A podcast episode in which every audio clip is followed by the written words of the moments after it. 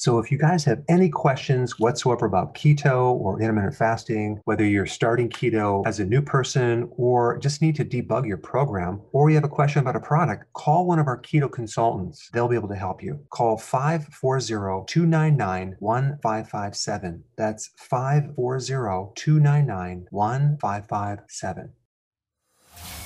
Welcome to the Dr. Berg Healthy Keto and Intermittent Fasting Podcast.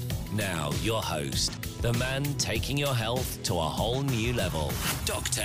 Eric Berg. Hey, it's me again. In this video, we're going to talk about something called GLA, gamma linolenic acid. Now, in some recent videos that I've done on fats, I've talked about the difference between omega 3 and omega 6 fatty acids.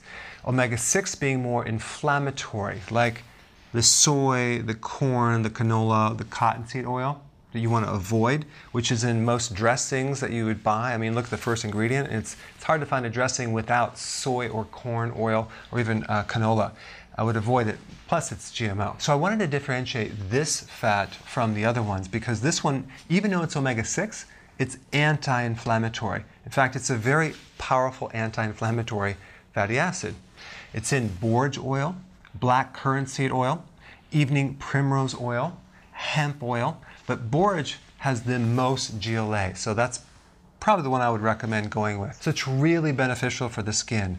Eczema, psoriasis, flaky skin, various inflammatory conditions like rheumatoid arthritis, osteoarthritis, and inflammation in your arteries. One of the big problems in cardiovascular disease is the inflammation. Well, GLA is anti inflammatory, so it'd be really good for the heart. And it's good for asthma. And the last thing it's really beneficial for is the endocrine system, specifically female hormones, menopausal. So if you're menopausal, have these other issues, definitely get some GLA.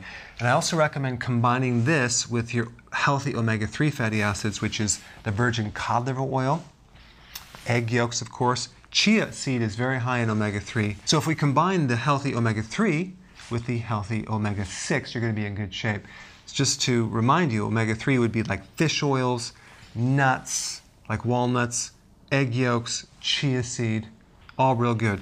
The fish oils, specifically my favorite, which is virgin cod liver oil, will also give you another healthy fat called DHA, which is really good for the brain and the retina. All right, well, thank you so much for watching. You know, I just wanted to take a moment out to thank you for your amazing feedback that you guys are giving me. It's just mind blowing. The successes, the wins.